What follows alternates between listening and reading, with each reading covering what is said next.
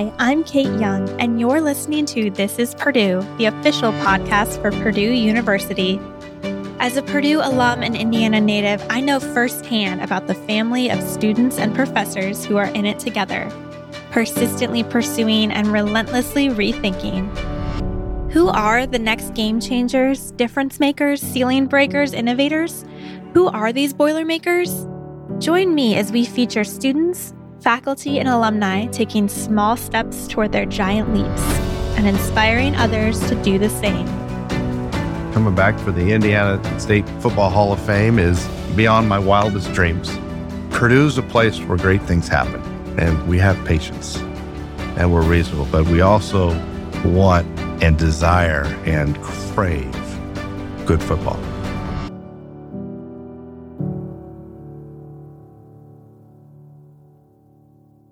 When you think of Purdue, what comes to mind? What should come to mind? Only Purdue can call itself the cradle of astronauts and the cradle of quarterbacks. And one of those members of the cradle of quarterbacks is Jim Everett. He was inducted into the Indiana Football Hall of Fame in early September. Jim sat down with us at the Whitaker Inn, a beautiful inn on 25 wooded acres in West Lafayette. The Whitaker is also owned by two Purdue graduates, and they were gracious hosts for us as we recorded our This is Purdue podcast interview. Jim, thank you so much for joining us on This is Purdue. Oh, thank you. It's so good to be back. How do you feel? Is there some nostalgia coming back? Oh, I love it. This is when I think of West Lafayette, I think of family. I think of all the good times we've had. Some of the memories we made around here on and off the field are just remarkable. So yeah, every time I come back, it's like coming home. You see, Jim lives in California now, but his journey from playing for Purdue to playing in the NFL to where life took him after professional football is an incredible story. Jim was an All-American quarterback for the Boilermakers in the early 1980s, and he has a long list of accolades from his time at Purdue.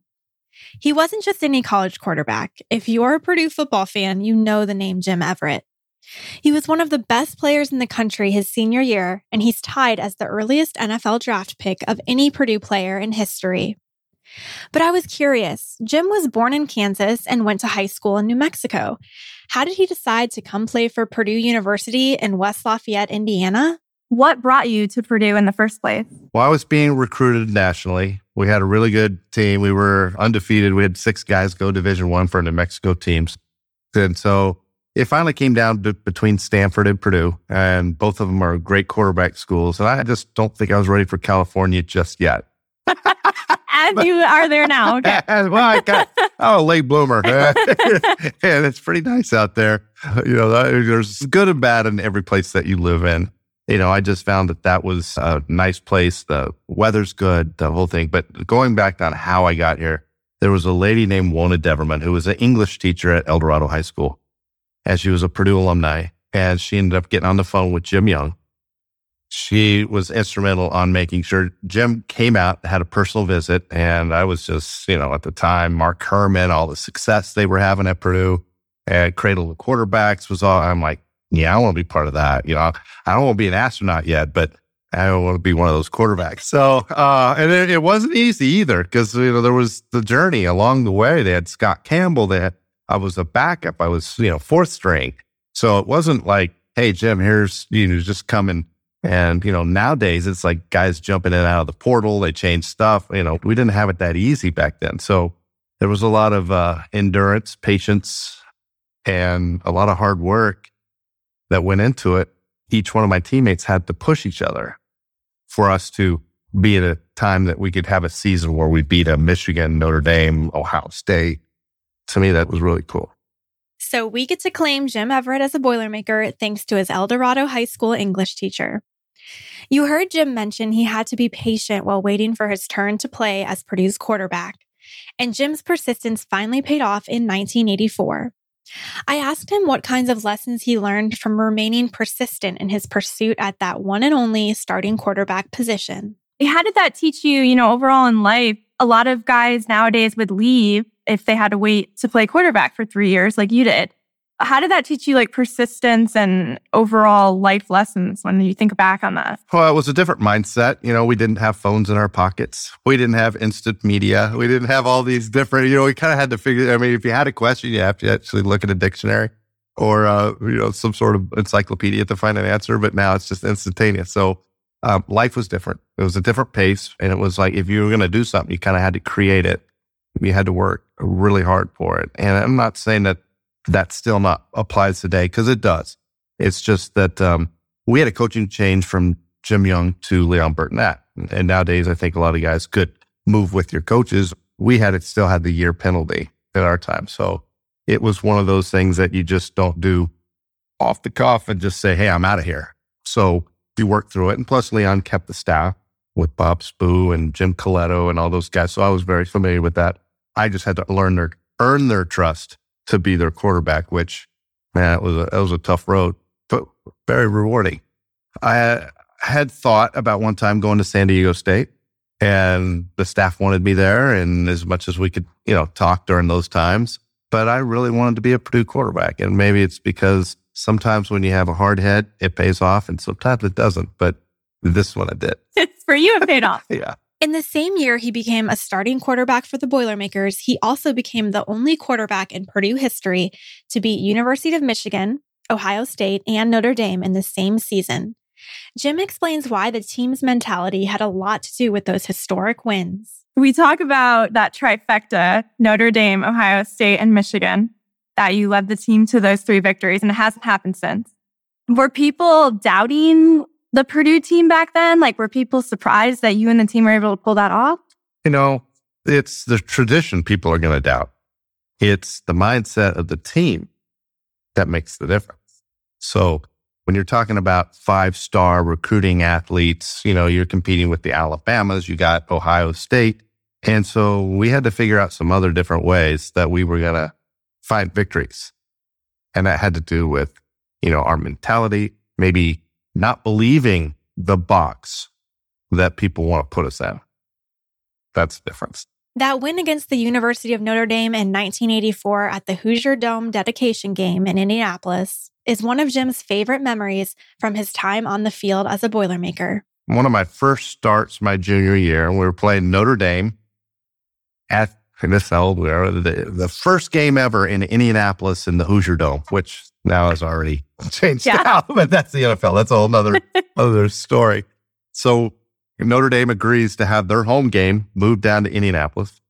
It was a start that, you know, I've got two blue chip All-Americans, Doug Downing, Jeff Huber behind me. And Leon says, hey, you know, if you're not heads and shoulders above these freshmen, I'm going to start a freshman. I'm like, all right, so I better play good. So no pressure. So we're playing them. It's so funny because a good friend of mine in California, Steve Berline, who I talk to all the time, was the quarterback. It was a freshman quarterback for Notre Dame. And so they were ranked, I believe, number 2 in the country, or number 2 or 8, one of those. And so, again, the box they put us in, we didn't have a chance. We ended up going down to that stadium. It wasn't as like going into Notre Dame. Them moving a home game to a neutral site was very helpful. And our fans showed up, and that's what Purdue does. And then, you know, we gave them a few things to scream about. So after that game, my job security wasn't as much of an issue. So I could kind of relax and kind of get in my groove, and it built confidence. And I think, you know, you're looking at 20-year-old guys. If you can build confidence in young people, big things happen. Yeah. I just had the pleasure of talking to Coach Braum, and he almost had those exact same words, and just building up these young men into people that are good on and off the field, right? Right. And I think at today's age, it's easy to criticize our leaders, easy to criticize mistakes, easy to do all this. But when you're in a position where you can build somebody and they're young people believing in themselves, very powerful. What about off the field at Purdue? Were there any activities that you participated in, or a favorite memory, a favorite spot on campus? I would say the Sigma Chi house. I'm at Sigma Chi. I kind of followed the footsteps of Mark Herman and all my fraternity brothers, all the times we got the experience. Being in athletics and trying to also do well in academics didn't leave me a lot of social life. But the social life I did have was with my roommates and with my fellow Sigma Chi brothers. It was important to Jim to attend a school with balance. He placed great significance on the football program, of course, but he also wanted a university with a strong academic background.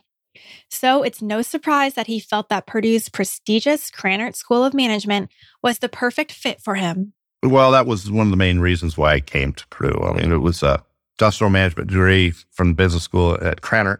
A lot of the other schools, I didn't feel, all right, let me fill this in backstory. My parents, my dad was a professor, my mom was a teacher. So academics was always kind of like bringing home the A was automatic. That's what we did. So our expectations were up here. And so when I was looking at my school choices between school like Stanford and Purdue, to me, they were on par about what they want to do.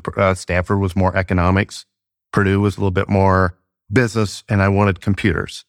Even though we were doing the computers back in the day when we put the cards in and all that stuff, and not like today what we have in our pocket was way more stronger than what we could buy. But I always kind of liked the tech stuff. I still do.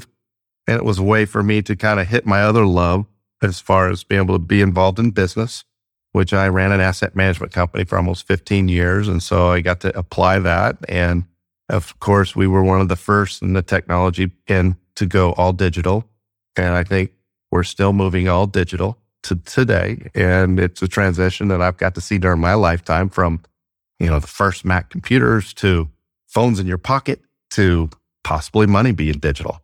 While at Purdue, Jim earned a regular membership on the Distinguished Students list, and during his senior year, he was awarded the Big Ten Medal of Honor in recognition of his athletic and academic achievements.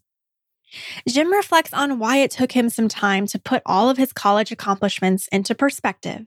You won the Big Ten Medal of Honor. It's a huge, huge achievement. How did you feel at the time when you won that? At the time, to be honest, I don't know if I really understood all this stuff. I look back on it now. I look back at, being two-time Purdue Athlete of the Year. I mean, I didn't really, when you're involved in something and you're so engrossed in what you're doing and focused and pro football was and trying to, I don't think that stuff didn't really hit me until later in life. I'm going, oh, wow, that was pretty special. Oh, wow, that, even Sigma Chi being a significant sig hit me a little bit later. It's like, maybe because this is the first year I'm a grandpa, maybe I'm reflecting a little bit more, but I'm looking at it, looking at things a little different and way more appreciative of understanding what all that is and what those awards mean. I'm going to be honest, it took me some time to really put that in perspective about where they were because I felt like I was still in the moment, still making advancements and other, trying to be an all-pro, trying to be the best I could.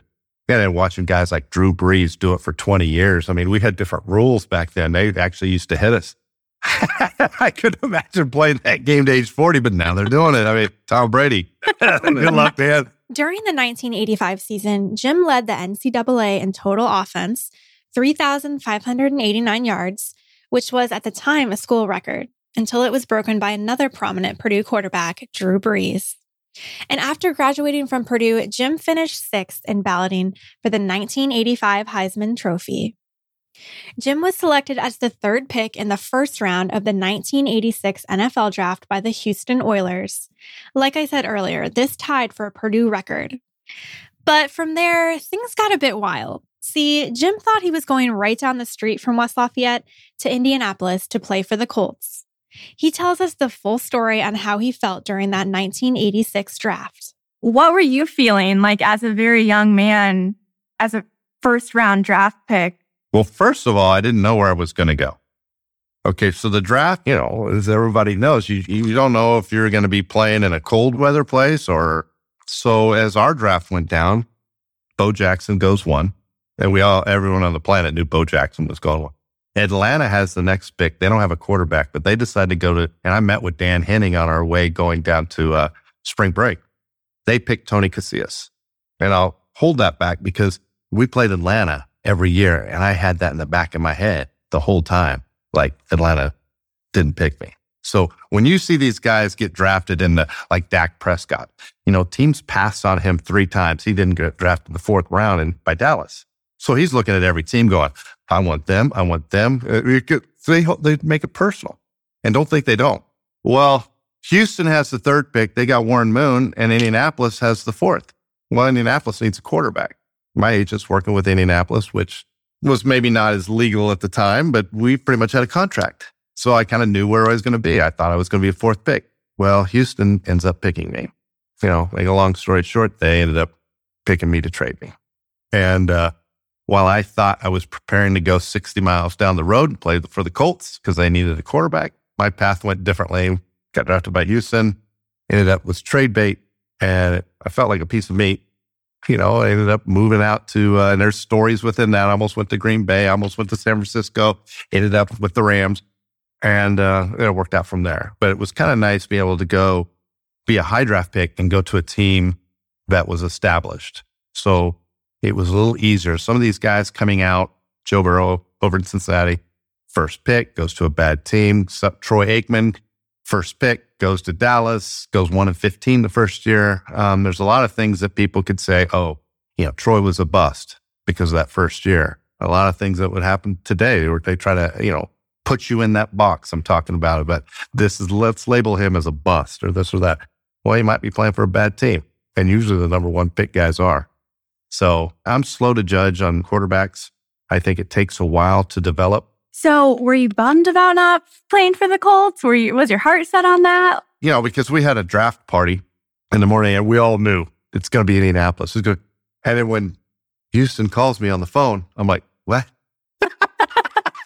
And then I was like, okay, I got to fly down to Houston and do all these interviews. And I just felt like I was just out of sorts. I was prepared to play for the Colts. I was looking forward. They needed a quarterback. They needed someone to, we led the offense, the nation in offense the last 2 years in college. Of course, I think I could have done great things for the Colts. It would have been an easy transition. It just didn't work out that way. Jim is the first to admit that NFL is quite different now from when he was playing. But there's a lot of work. And that's when I look at the pro football and you see the games on Sundays, there's a heck of a lot of work that goes into it. Even with college levels, all the stuff you see on Saturday, the preparation that they do and the limitations now that you can have with the athletes, really difficult. Your system has to be clean, has to be easy. And then the guys have to really want to self-do it. And if you've got a team that can motivate themselves to try to get that extra practice reps in because of the rules they have now, even with the pros, I mean, I go to the camps, they don't have 2 days anymore. They have one, but it's a lot of mental reps and you have to have guys that are disciplined. And another thing that's different, the explosion of sports journalism and social media. I asked Jim how he would feel playing in the NFL in this day and age.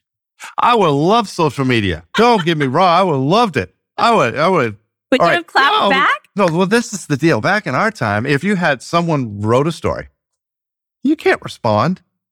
Right. And so it would behoove you to be friends with these guys. And we would go out and have beers with Jeff and the stories that you would tell them, like, hey, don't tell them I'm saying this, but this is what we're thinking. You kind of give them a little. Well, in the 90s, when the whole media bomb changed and we had Sports Illustrated and all these new sporting news and all that, now that became competition. And then it became all these different stories. And it wasn't always someone writing something friendly about you. Or maybe, I remember there was a reporter in general, he had his own agenda, trying to either run out a coach, one time running me out. And so then you didn't have a way to respond unless you had another friend in the meeting. Now, you can just call it out. You can go right to the public. You can say, hey, no, this isn't how it is. Now, on the flip side, yeah, you can say something really stupid, really quick. If you're going to ask me, would you rather have a voice or not have a voice? I'll take the voice. Now, is there mistakes possible that young men can make? Absolutely. And I give them a hall pass too, because we're all human. There's some goods and bads, but I think that's very, very cool. Jim played for the Rams from 1986 to 1993 and ended up being an all-pro quarterback. And during the 1988 and 1989 seasons, he led the NFL in passing touchdowns. Jim shares his favorite NFL memories with us. Probably have to talk about played in New York. The Giants. And I don't care which game you want to pick. I just love playing the Giants. You know, the Giants are the type of team that their fans know more about your mom than you know. And so when you play them, you really want to, you know, just get after them because when they're quiet, when there's fans, it's the best. So I would have to say there was a championship game we were playing and we were going into overtime and we hit Flipper for a touchdown and he keeps running through the end zone and man, when that stadium was quiet, it was like the best.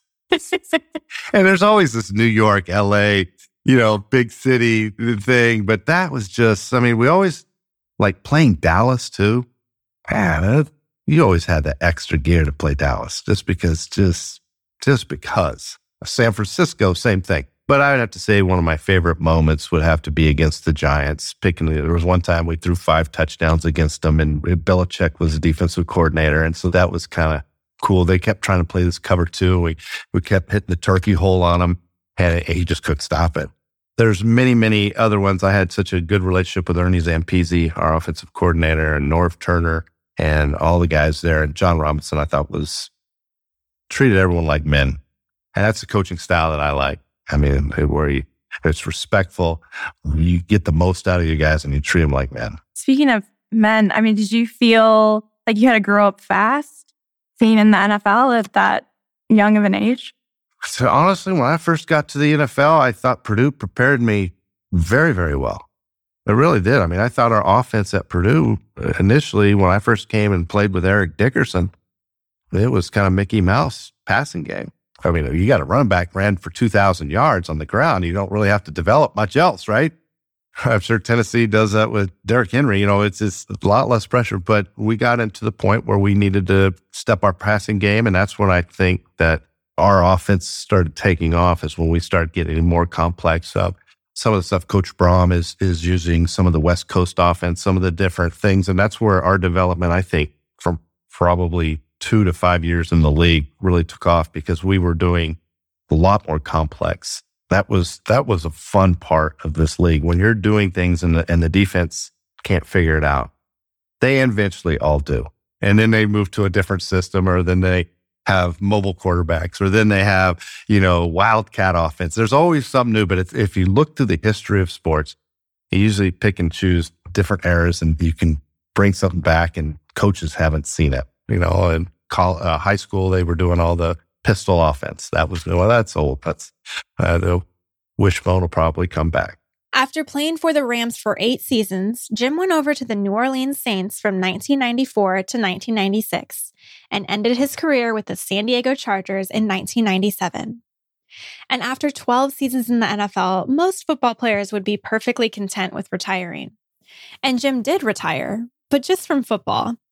He explains his decision to go back to school for his MBA after finishing up his professional football career. After you retired, you kind of took a route that a lot of NFL players don't. You went back to school and got your master's. Tell us about that experience and why you decided to do that. The education was always a big thing that we talked about earlier in our life. I was the least educated in my family, being a bachelor's degree. And so I had somewhat of family peer pressure to get my master's. Also, I needed to transition from coming out from the NFL. And I think it's very difficult for some guys, it was for me, to transition from, hey, this is what I want to do with my whole life. And now I got to do that. People say, I want to retire on my own terms. Well, no one ever really does that. You can say that with some sort of pride, to protect your pride, but you're fired. Let's just be real. You're coming through this point where the thing you've done your whole life, and so then you transition saying, I need a reset, and I need a hard reset right now, because I don't want to cling on to this. Or I could have gone into coaching. I could have gone into announcing. There were some other issues. I had some family stuff I wanted to resolve. The best thing was for me to be around and to extend my education. And I went to Pepperdine, which is a fabulous school. It was a program, their business program, where it was Pepperdine's in Malibu, but I was in the Orange County campus, so I got to network with people in the Orange County area where I was living. I met some lifelong friends, professors, and still to this day in contact. So it was a good transition. And then I started my asset management business, and it was a boutique firm. I could manage my time and manage our money and do the things that I love to do. And like I said, with technology, we were on the edge. And so it was challenging on a different fronts. It was time-consuming, more so probably than all the football stuff. Maybe not physically, but the mental part. And it was good. I ended up, after 15 years of getting out of it, I had some health issues that we had to resolve, which we have with modern science. Because you don't go through 12 years in the NFL scot-free. For sure. I mean, replacement parts, thank you. What appeals to you about assets management? I always dibble-dabble in finance. I think when I hired, matter of fact, if my asset manager at the time was from Stanford. And Chuck was my mentor, really. And I was actually going to go in business with their firm until he suddenly passed. And we talked about it. And so rather than joining a firm without my mentor, it was easier for me to start my own. And some of his clients came with me. And so it was an easy transition, but it was tough because I lost my guy. But it was good because it forced me to get out. And sometimes you have to get out of your comfort zone to really find out what things are all about. And I was there. Jim ran his assets management company in Southern California until retiring in 2014. He kept up with his Rams, but he didn't attend many events as he was living across the country. That is until the franchise moved back to LA from St. Louis. And so this former Rams quarterback began popping up at team practices and events. He is, after all, still the franchise's all-time leader in passing yards.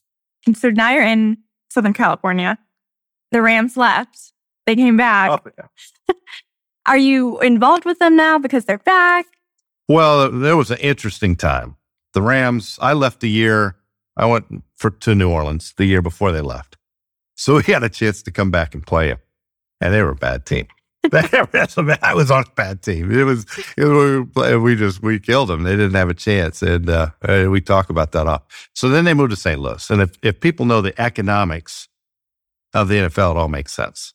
It wasn't about the fans. It wasn't about the city.